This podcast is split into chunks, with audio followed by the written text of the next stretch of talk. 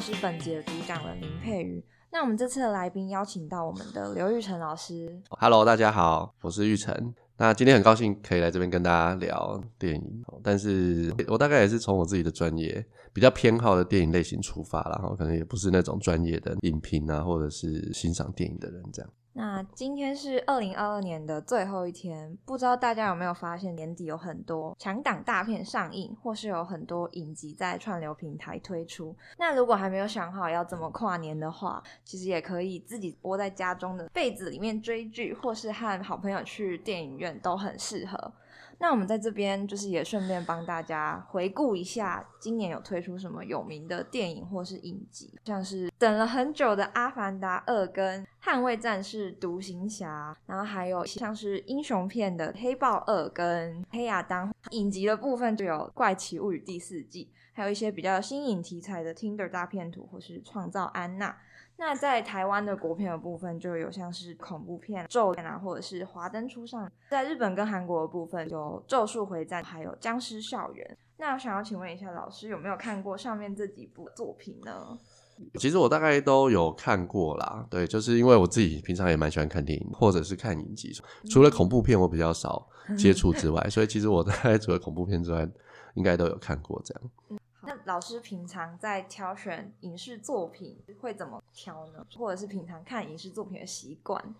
呃，其实我觉得我自己是蛮世世俗的，就是看爽就好。呃，就是我其实并没有特别会去挑说作品，当然如果说一些有名的作品，我们还是会去看。那有时候对于一些比较偏社会议题的，其实有时候是因为教学的需要啦，或者是有时候自己也是有兴趣，所以都还是会看。那我自己当然是比较偏好跟科技有关的，就是说如果在思考科技议题的电影的话，我可能就会比较多去接触这一类的东西，这样。那我想要请问一下老师，有没有在看完一部影视作品后有看解析的习惯吗？哦，你说看完电影之后，我去看别人对这个电影的解析，这样？对，哦，有时候会啊，我觉得比较有意思的电影，我有时候其实还是会去看一下，或者是跟社会议题有关的电影，就我还是会去稍微找一些东西来看，这样对，或者是例如说，如果是那种纪录片类型的，或者是历史片类型的，我就想说，那他到底讲的对不对？这样，嗯好然后就有时候就会去找一些这个相关的资料来看，对，但不会每一部啦，就是我觉得好玩，我就会去找来看，这样。哦，对，了解。那老师有在什么电影中看到比较有趣的现象或是议题吗？其实有啊，因为我自己因为蛮喜欢看电影的，所以有些电影在反映的议题，我都觉得其实蛮有趣的。好，那例例如说，像我之前其实还蛮常在课堂上提到那个《复仇者联盟》，就是《复仇者联盟》后来拍了，就总共四集嘛，然后后来第三集、第四集是有连贯性，其实有连贯性的哈，就是但是他把它拆成两集，所以在谈那个我觉得蛮有趣的，就谈那个人口过剩的问题。嗯，对啊，我觉得这个我看到我是觉得蛮有趣的，因为我在课堂上，我就会有时候会去问大家说，因为大家都知道那个 Thanos 是个反派嘛，对，嘿所以他一直想要去呃收集那个宝石，嗯然后他的目的是要让全宇宙一半的生物呢都消失这样。嗯对，那我觉得其实这部片我觉得蛮有趣的地方是说，我觉得我们现在也在面临人口过剩的问题嘛。我觉得大家我们也现在也一直在思考，到底人口过多要怎么办？嗯哦因为我们大家都知道，现在全世界已经正式迈入八十亿人口的这个数字，所以未来呢可能会继续增加吧。那增加之后怎么办呢？然后因为人口增加会带来很多问题啊，例如说贫富差距的问题、资源分配的问题、环境污染的问题，还有居住的问题、社会正义的问题，这些东西事实上其实都会一直不断的出现。然后我们就想说，那我们要解怎么解决这个问题？所以其实有很多电影都在谈类似的主题，然后他们的解决方案呢，我觉得也都蛮有趣的。这样，所以那时候在课堂上，有时候就会跟 大家去聊说，大家觉得 Thanos 他是一个大反派没有错，可是有时候我会觉得他的做法好像也不错啊。哦，对不对？因为嗯大家都知道他的方案是收集完之后，然后弹指，大家就瞬间消失这样。嗯对，那其实我那时候在课堂上，有时候我就跟大家讲说，电影画面的呈现蛮有趣的，就你可以去观察他电影画面的呈现，好，就是每一个人离开的时候，他的表情。其实，在那个画电影画面里面，有很多人离开的时候，他是没有感觉到自己要离开的，就那个表情，并不是你意识到自己要离开，或者是你意识到自己要消失，或者是你感觉到痛苦。有些人甚至在很开心的时候，然然后他就突然消失这样所以我觉得那个电影画面的呈现其实蛮有趣的，跟我们在想象说人离开这个世界不太一样这样。哦，对，所以我觉得就是这个当然是一个我觉得蛮有趣的地方，就是可以让我们思考。然后因为第三集人消失了嘛，然后第四集呢，就一堆英雄就把人救回来。救回来，嗯，对，那对我来讲，我就觉得也蛮有趣的哈、因为我觉得我们可以思考的是说，到底谁是站在什么角度，我在思考什么样的议题这样。好，那对我来讲，当然就是把人救回来无可厚非嘛，但其实这就是人的私欲嘛，就是他们其实并没有考虑到把这一半的生物再带回来之后，会对环境世界带来什么样的影响。但他们就觉得我们应该做这件事情，所以我觉得这个当然也是一个跟道德啊，或或者是跟伦理有关的一些议题。这样，就是说，当我们在面对人口过剩或人口过多这个问题的时候，其实我们现在越来越难去，或者我们不可能去触碰到一些道德的底线，就类似这种议题这样。那我就觉得也蛮有趣的、啊，就是说，好，那我们怎么办呢？好，就人类到底怎么办？好，因为未来人就是越来越多啊，活的就是越来越老啊，嗯然后越来越健康。好，那然后呢，就这个世界会长什么样子？我觉得大家也可以去思考看看的。这样，嗯了解。那是不是其实还有很多影视作品也都是在探讨就是人口过剩这个议题，像是《金牌特务》的第一集啊，或者是《猎杀星期一》。猎杀星期一是是人口过剩吗？就是他是在讲一个，他不是一二三四五六七有七个人可是他的宗旨就是因为生太多小孩，然后所以、哦所以想要是一胎化这样，就是控制人口数量。哦，控制人口数量哦，所以哦，对对对对对所以他生了一二三四五六七，所以他对，没错没错没嗯错，好像是对哦，这电这个这部片也蛮好看的，嗯，对我觉得蛮有趣的。就是很多都是在思考这个人口过剩的议题。那老师还有一些推荐的有关这，我觉得蛮多的。啊，我、我嗯其实还蛮之前有收集，就是说每次就是大概有在谈这个人口议题的电影，这样。嗯，就其实除了刚刚复仇者联盟之外，我觉得像之前有看过，其实大家应该都知道那个那个三部曲，呃我又忘记名字。达文西密码啊，对，就是达文西密码，然后后天使与魔魔鬼鬼，然后第三集是地狱地狱嘛。对，那其实地狱就是在讲人口过剩的议题啊。嗯嗯因为他那个电影一开始出来，其实就是画了一个时钟嘛，哈，然后在最后的不知道几秒的时候，就是人口会突然的大爆炸，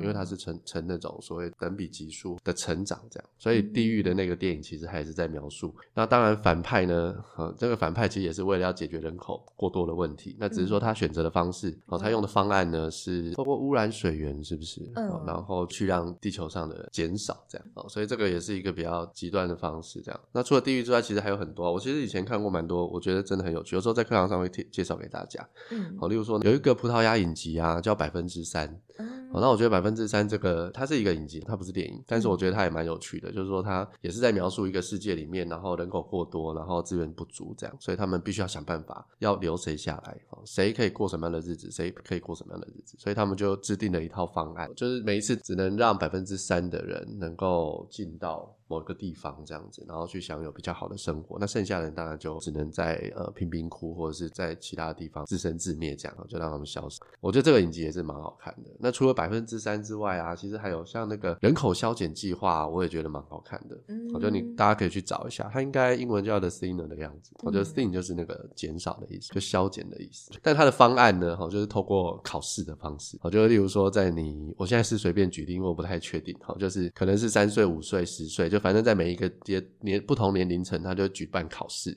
所以有通过这个考试的人呢，他就可以继续留下来。那没有通过这个考试的人，就在电影里面，他就让这些没有通过考试的人，等于说就是用一些方式让他消失，这样。好，那当然大家看到有点雷啦，哈，就是看到最后你会知道那些本来应该是有点像是让他们离开这个世界的方式，但他们用了另外一些方式去处理这些人，这样变成说让这些人付出他们的劳动力，然后来为这些活下来的人，好，就是通过考试的人而服务，这样。那我觉得这个也是一个 解决方案啊。我我会觉得说，其实很多不同的电影在谈相类似议题的时候，他们其实都提出了一些解决方案。那当然这些解决方案可能不见得非常的令人愉悦。啊，因为就站在人类社会的角度，哦，这些触及道德底线的，哦，这其实基本上呢，我们都很难去考虑。就例如说，你看像我们现在对于自己能不能能够选择安乐死这个议题，哦，其实都还没有共识。哦，那你看选择安乐死，我觉得这个也是一个跟人口，它不一定跟人口过多有关，但它它也是另外一种可以让我们选择要怎么样生活在这个世界，或怎么样离开这个世界的方式。可是，一样的，就是说，如果用我刚刚就是那些英雄的那种概念来看的话，你看我们会为了我们自己的私欲，然后我们会觉得说，我不让你走，到底是为了什么？这样。我自己想要选择用这样的一个方式，就安乐死或者是其他方式离开这个世界。可是不让你走的到底是谁？就是不让你走的这些人哦，或者是这些事物哦，就是我觉得是一个值得思考的问题。然后因为这个东西到现在也没有什么确定的答案。可是我们觉得这个就还蛮值得思考。所以你看，在那个人口削减计划里面，其实他们就提出了很多不同的方案。还有一个是比较残忍的哦，就是国定杀戮日哦，大家应该也有看过，因为它好几集这样哦。那国定杀戮日其实他又用了一个更残暴的方式嘛。然后就是他在一年中可能定了一个日期，然后在这个日期里面，所有人都必须要彼此互相的打打杀杀，打打杀杀，对，然后就留下来的人他可以活着这样，然后再等到下一次的国定杀戮日的时候，然后再来做这样子的一种这个人口减少的这个动作。就我觉得这些电影其实都都很有意思，然后刚刚提到《金牌特务》，其实也也是蛮有意思的一个电影，这样，所以我觉得这些电影有时候它其实也在谈那个人口过多的问题。那其实他们提的解决方案也都蛮值得我们思考的啦。哦，那当然我们不是说我们要用这样的方式，但是就像我刚刚讲，世界人口呢，它可能会越来越多。那当然有一些方式好像可以有效的去处理人口不断膨胀的问题。可是我觉得这种想法就是真的很难在现代的社会里面哦，就是我们很难去接受这些事情。因为为什么会这样讲？因为其实像 COVID 也好，那不管 COVID 是人为的还是自然的，但其实也有论点说这就是一个自然的反扑嘛，就是他透过这样的一个方式，然后来去让全世界的人口减少。可是这种说法一说出来，一定会被大家围攻，大家就觉得说你怎么这么冷酷啊，这么残忍啊？但其实大自然到底是什么东西？大家都可以想一下哦，因为自然本身其实。我家的猫两只也会打来打去啊，哦，但它不会为了生存杀对方，因为我们都有给它东西吃。可是你大概也会知道说，这些自然界中的现象，或者是动物或植物，它们其实在面对生存跟死亡这件事情，其实跟我们人类社会是很不一样的。那这个当然就可以带到，例如说最近就很红的《阿凡达》嘛。我因为我还没看二，所以我不太确定二在演什么。因为我想说，哦，那我要去看一下三 D 这样，因为大家说三 D 很厉害，很好看。但是第一集的《阿凡达》给我的想象跟冲击，我也觉得，或者是思考啦，也其实也是蛮多的。对，因为电影里面其实有蛮多幕的嘛。当他们在面对死亡这件事情的时候，他们的态度跟他们的做法，所以我觉得比较有趣的是说，到底你把它当做是一个自然现象的时候，你可以怎么思考这样。对啊，可是我们现在是没有人类社会，就就已经不是一个自然的状态，所以我们就有很多非自然的或者是一些人造的东西。好因为包括道德其实也是人为的嘛。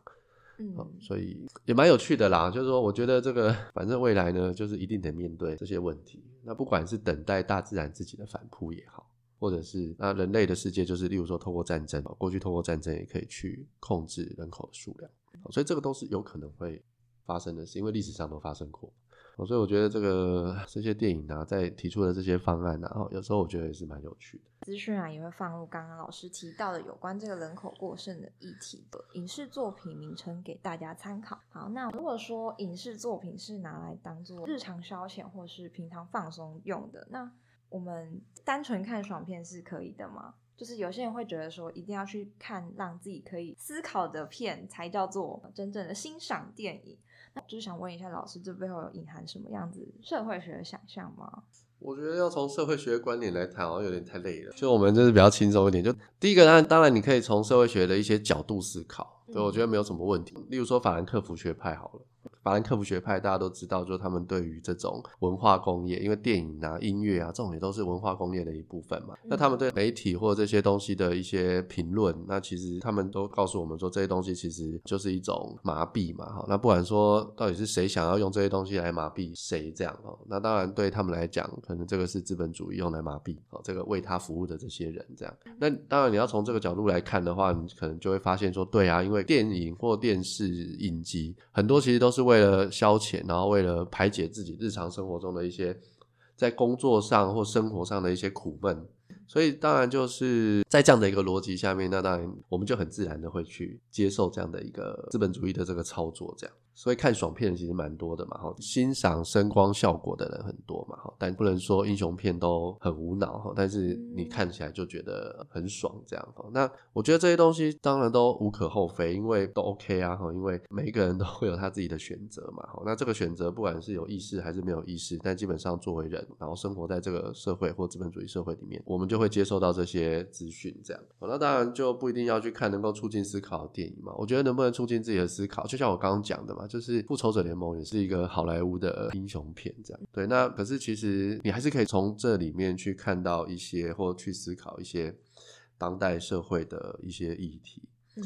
那我觉得这样子也蛮好的哈，因为电影的画面或电影的一个呈现的方式，它其实就是可以让我们比较直观或比较快的去想象一个场景。那因为它可以是虚构的，所以它可以用很超越人类社会在日常生活中你真正能够做的事情，所以它可以用很多那种很夸张的方式啊，或者是很很荒谬的剧情，或者是很跳脱人类思维逻辑的方式来去呈现对某些议题的看法。那这个其实也可以回过头来去刺激我们对于这些议题的看法，但前提就是说，大家要对这些事情是有有意识的嘛，或者是有想要关注的。就例如说，你如果对人口议题没有什么太大的关注，或你也没有，我们也没有特别想要去思考这个问题，那复仇者联盟就是一个爽片而已嘛，因为它看起来就很爽。可是如果我们进到那个脉络里面去看 Thanos 的，对我来讲，其实 Thanos 是不是一个反？因为我记得在漫威的漫画里面，其实 Thanos 并不是一个完全的大反派。嗯，好，那但是在电影里面用这样的方式来去描述的时候，其实某种程度也呈现了我们社会对某些东西可以接受，不跟不可以接受。可是我我之前在课堂上就会提啊，就是说大家想想看 Thanos 的。方式是什么？就 Thanos 的方式是弹指。好，那弹指之后消失的那些生物是用什么方式选择出来？它是用随机的方式，所以它并没有说谁可以活下来，谁不可以活下来，谁应该活下来，谁不应该活下来。所以它就是一个，当然背后是不是纯随机，这这是另外一个问题啊。但我的意思就是说，在至少在电影的呈现里面，它是一个随机的方式。那既然是一个随机的方式，那其实它某种程度上就可以避开很多啊，例如说政治的议题啊。然后我们现在在谈权力的议题，因为很多电影其实，在谈人口就是过多，然后我们要怎么样处理这个问题的时候，其实多半会带入这种所谓阶级的概念啊、权力的概念，所以他们总会有一群人可以活下来。例如说金牌特务就是嘛，哈，可以活下来那一群人是谁？好，然后应该死掉的人是谁？所以他多半都会呈现的这种在选择上面，哈，就是一个权力的关系，或政治，或是一个经济的一个关系，或文化的，哈。因为想到这个，我又想到另外一个电影是，就是有那个洪水的那个，然后全世界打造了很多艘船。我有点忘记那个电影叫什么，但那个电影其实应该也是有点类似像好莱坞大片的。二零一二吗？灾难片吗？对，它是一个灾难片，对，所以他就打造了很多艘船，嗯，所以谁可以进到那个船？所以你看，就是对，就是付很多很多钱的这些人，对。那其实其实那个电影里面有一些画面啊，就是说，例如说，呃，除了人之外，哈，我还要把什么东西带上船，这就很像那个圣经里面的那个诺亚方舟。那我会觉得也是很有意思，就是说，诺亚方舟它某种程度上是无差别的选择，就是它就是确保都有就对了。所以这个确保都有这件事情就没有不太会有这个所谓权力关系的运。做，可是刚刚那个灾难片其实很明显的，它它那个船其实就是一种诺亚方舟的展现。可是谁可以上这艘船就是一个选择，那这个选择是谁能够决定的？所以我觉得从这个角度来看，Thanos，你说他他就是一个很随机的，所以任何人都有机会，任何人都有可能会活下来或消失，他就是一个无差别的一个方式。然后再来是，他不会让你感受到任何的痛苦，所以这很人道啊。因为像我们在台湾热死的时候，它就是一种很人道的方式。所以，什么叫做人道，或什么叫做一个比较好的方？我觉得这个就是可以让我们去思考哦，就是说，不是说我们要用什么方式去解决这些问题，而是我觉得可以让我们回过头来去思考，人类社会到底是一个什么样。那我们现在是这个样子，当我们在面对人口过多、资源分配不均的问题的时候，我们就会被某些东西框限住。所以，我们有很多东西其实都会在一个框框里面。好，可是至于当然要用什么样的方式解决问题，我觉得这个需要智慧的哈，这没有那么容易的一个解决方案。可是像这种东西，就是说，那如果你关心的话，你也可以从这些好莱坞片里面去思考这些问题啊。如果不太关注或者是没有意识到的话，那就把它当做一个爽片看，就这样了。所以我觉得其实也没有说这些影片或电影好或不好，因为我觉得能不能够欣赏跟能不能够透过电影去思考一些议题，有时候其实还是回到自己的关怀，还有你自己的过去的学习啊，还有你自己到底对某些议题到底关不关注这样。所以我觉得，当然要谈社会学想象是，我觉得这是很广的啦哈。我只是觉得说，如果是社会学想象的话，好，那社会学想象呢，就是我们典型的定义就是可以从个人的烦恼，然后上升到一个比较集体的层次。所以你可以对这些在集体层次发生的现象呢，可以进行一些思考跟一些批判。好，那如果是这样子的话，好，那我们当然就可以从这些电影或从日常生活中去很多的地方，其实都可以去连接到哈这个在集体层次或社会层次或世界，甚至是世界的层次。或或者是宇宙的层次的，好这些关于人类社会的问题，这样大概是这样啊，对，所以可以看爽片，嗯，我 觉得没问题啊，因为我也我也是很喜欢看看爽片，对，嗯，就是现在有推出很多多元文化类型，像种族啊，或者是同志议题的作品，像是刚提到黑豹跟同志的议题，就是锅片嘛，就是刻在心底的名字。现在电影的趋势有在结合多元文化。那我想要请问一下老师，就是这个趋势对于大众会有什么思考脉络影响吗？或是大众对于这个趋势的转变的接受度会是如何？我觉得这种现象应该是算好的啦。对啊，因为我说电影啊或影集，它放了什么样的东西进去，某种程度上也反映了社会对某些议题的看法嘛。所以他愿意把种族的议题或同志的议题用一个比较正面的方式去呈现，我觉得这个对于一般人来讲，当然是一个比较好的方式，这样。对，当然这个我说用比较正面的方式，那当然这个正面的方式指的就是说对少数族群或对某些过去曾经被压迫的族群，或者是呃受到不公平待遇的族群，它能够有一个比较比较正面的呈现方式。我觉得这个是能够让我们更多人去了解跟认识这个议题。对我觉得这样这个应该是一个蛮值得鼓励的事情吧。对。那当然，对于大众来讲，就是说他在观看的过程里面，他就可以做选择啊，他可以去选择，他可以。当然，第一个他看了这些东西之后，他当然就会去思考，因为这种东西其实就是慢慢的，例如说透过影像、透过声音，他就进到你的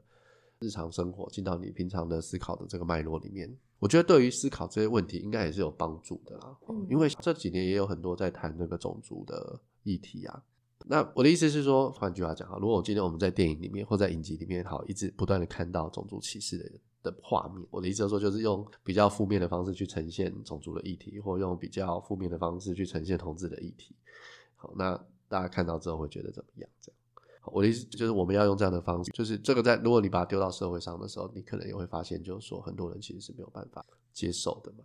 所以我觉得这应该是一件好事吧，哦，就是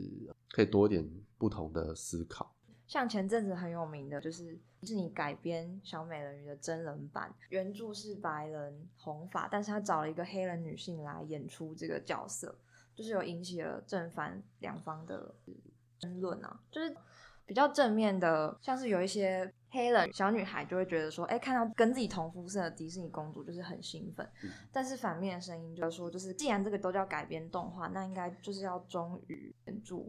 然后不要为了这个政治正确来磨灭大家对于这个原创的想象。嗯哼，嗯，我觉得可以这样思考啊，就是说，当我们在谈政治正确这件事情的时候，我觉得啦，就是说，如果今天这个电影或这个题材，它它所使用所谓政治正确的方式，如果是在回应一个普世价值的时候。嗯，那我觉得这个就无可厚非，就它就可以被支持啊。嗯，哦，就是因为我们知道政治正确，它有时候是一个会因为时空关系，它会有不同的呈现。嗯，对，因为在在我们的社会里面，或在我们的文化里面，被认为是政治正确的事情，在其他的社会或文化，它不见得是如此。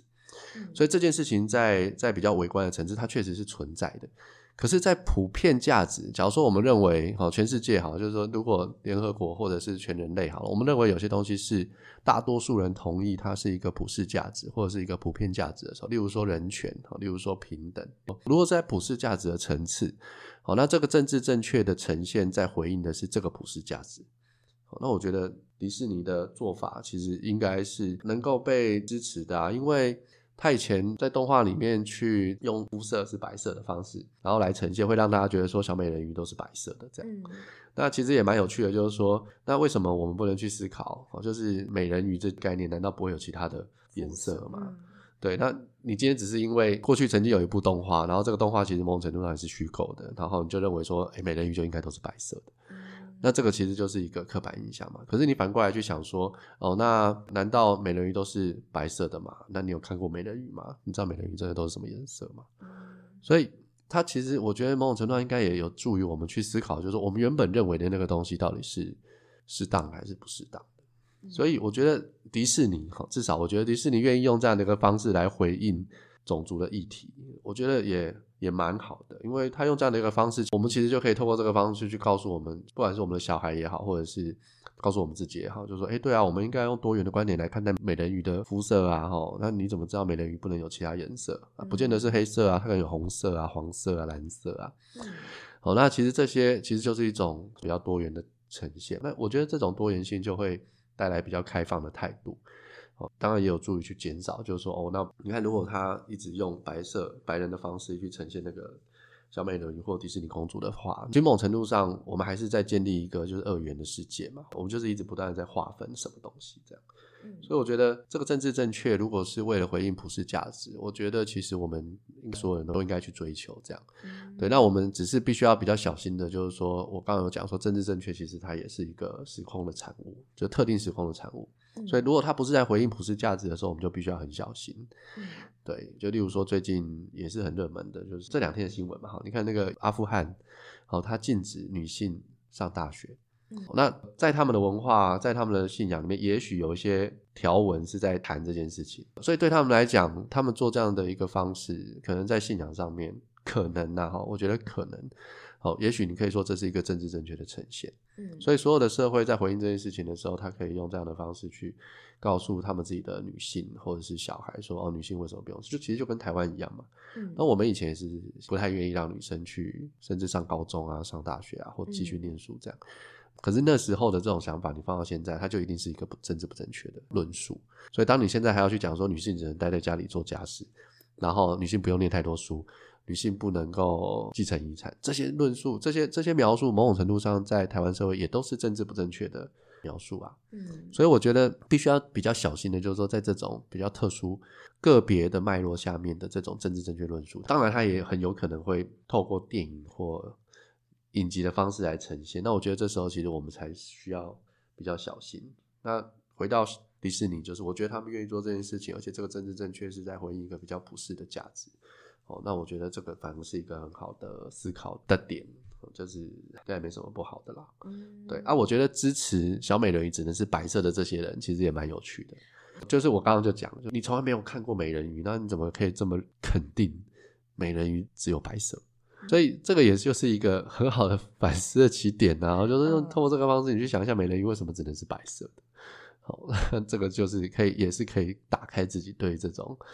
思考的一些广度吧，我觉得可以用一些比较不一样的方式去看待，不管是性别也好，种族也好，或者是万事万物也好，我觉得这个也是是需要的吧。对，嗯，好那我们最后想要询问一下老师，有推荐什么和我们你有社会学相关的或是有趣的作品吗？其实我觉得作品是很多啦，因为我自己当然比较偏科技与社会的一些思考跟讨论，所以我自己大概看的很多都是科幻片的。对，因为其实像那个复仇者联盟，某种程度还是科幻片嘛，对啊，因为它除了是漫威之外，它其实里面有很多科幻的元素在里面。嗯，所以如果说要推荐的话，当然以前我都会推荐黑镜啊，哦，就是就是因为这个也是过一阵子了这样，我就也蛮喜欢黑镜的里面的一些内容，因为电影它就是可以让我们去思考过去、现在、未来嘛，所以黑镜有很多的议题其实是从现在出发，然后让我们去思考未来。会什么样的一个情境？那他都用一些比较黑色幽默或讽刺的方式来去把某些议题推到比较极端的层次，然后来去呈现那个可能的样貌。那我觉得这种就是一个蛮好的，已经很偏向那种就是艺术手法。那我觉得这个以前我是觉得 A 镜就是一个很很有趣的影集，然后可以有很多的讨论跟思考这样。那当然就除了黑镜之外。像其实我之前也会推荐《西部世界》，西部就是 HBO 拍的那个影集，这样就是《West World》。因为《西部世界》，我觉得里面谈的东西也蛮有趣的哈，就是反正就是在谈人工智慧，本来只是人工智慧，啊，它怎么样觉醒这样。好了，因为这个议题其实大家也不陌生的哈，只是我觉得在《西部世界》里面，那后来有点乱哦，但是我觉得。还是可以从里面去找到一些能够思考跟切入的点哦，就是因为我自己就也常讲，就是说人工智慧的议题，其实最后它其实要回应的议题，其实还是人本身吧。因为我常讲说，如果有一天我们真的能够创造出像人一样思考的人工智慧的时候，那其实就代表人类其实准备就要消失了。这样，所以这个其实就是它核心的问题，还是回到什么是人。嗯，哦，当然我们现在看到这件事情还是遥遥无期啊，因为我们连我们自己的大脑是怎么运作的都还没有一个很完整的、很确定的认识，所以我们也不知道到底要怎么样能够去让一个演算法哈能够像人一样思考。那这种议题其实在很多电影里面其实也都有。所以我自己当然除了刚刚哦，就尤其像《西部世界》，整个影集有很多故事线啊，就是有很多线。那我觉得这些线或线索，其实就都是在回应不同的一些关于人工智慧跟人之间关系的一个议题，这样。所以如果说真的要推荐的话，虽然这都已经演完了，但我觉得如果没看过的，还是可以去把它找来看一下。这样，当然其实我觉得还有很多啦哈，这个有机会再聊好了。好原来我们平常看的影视作品有这么多的学问，那我想大家也可以在看影集或是看电影的时候，可以去思考一下。谢谢老师今天的主讲。没有，就聊聊而已。因为我想，对于电影啊或影集，大家其实都应该会有蛮多有趣的想法。对，也欢迎大家就是跟我们大家交流啊。欢迎大家在留言区告诉我们想法，然后持续追踪我们逆耳社学 IG。那我们下次见，拜拜。拜拜，拜拜。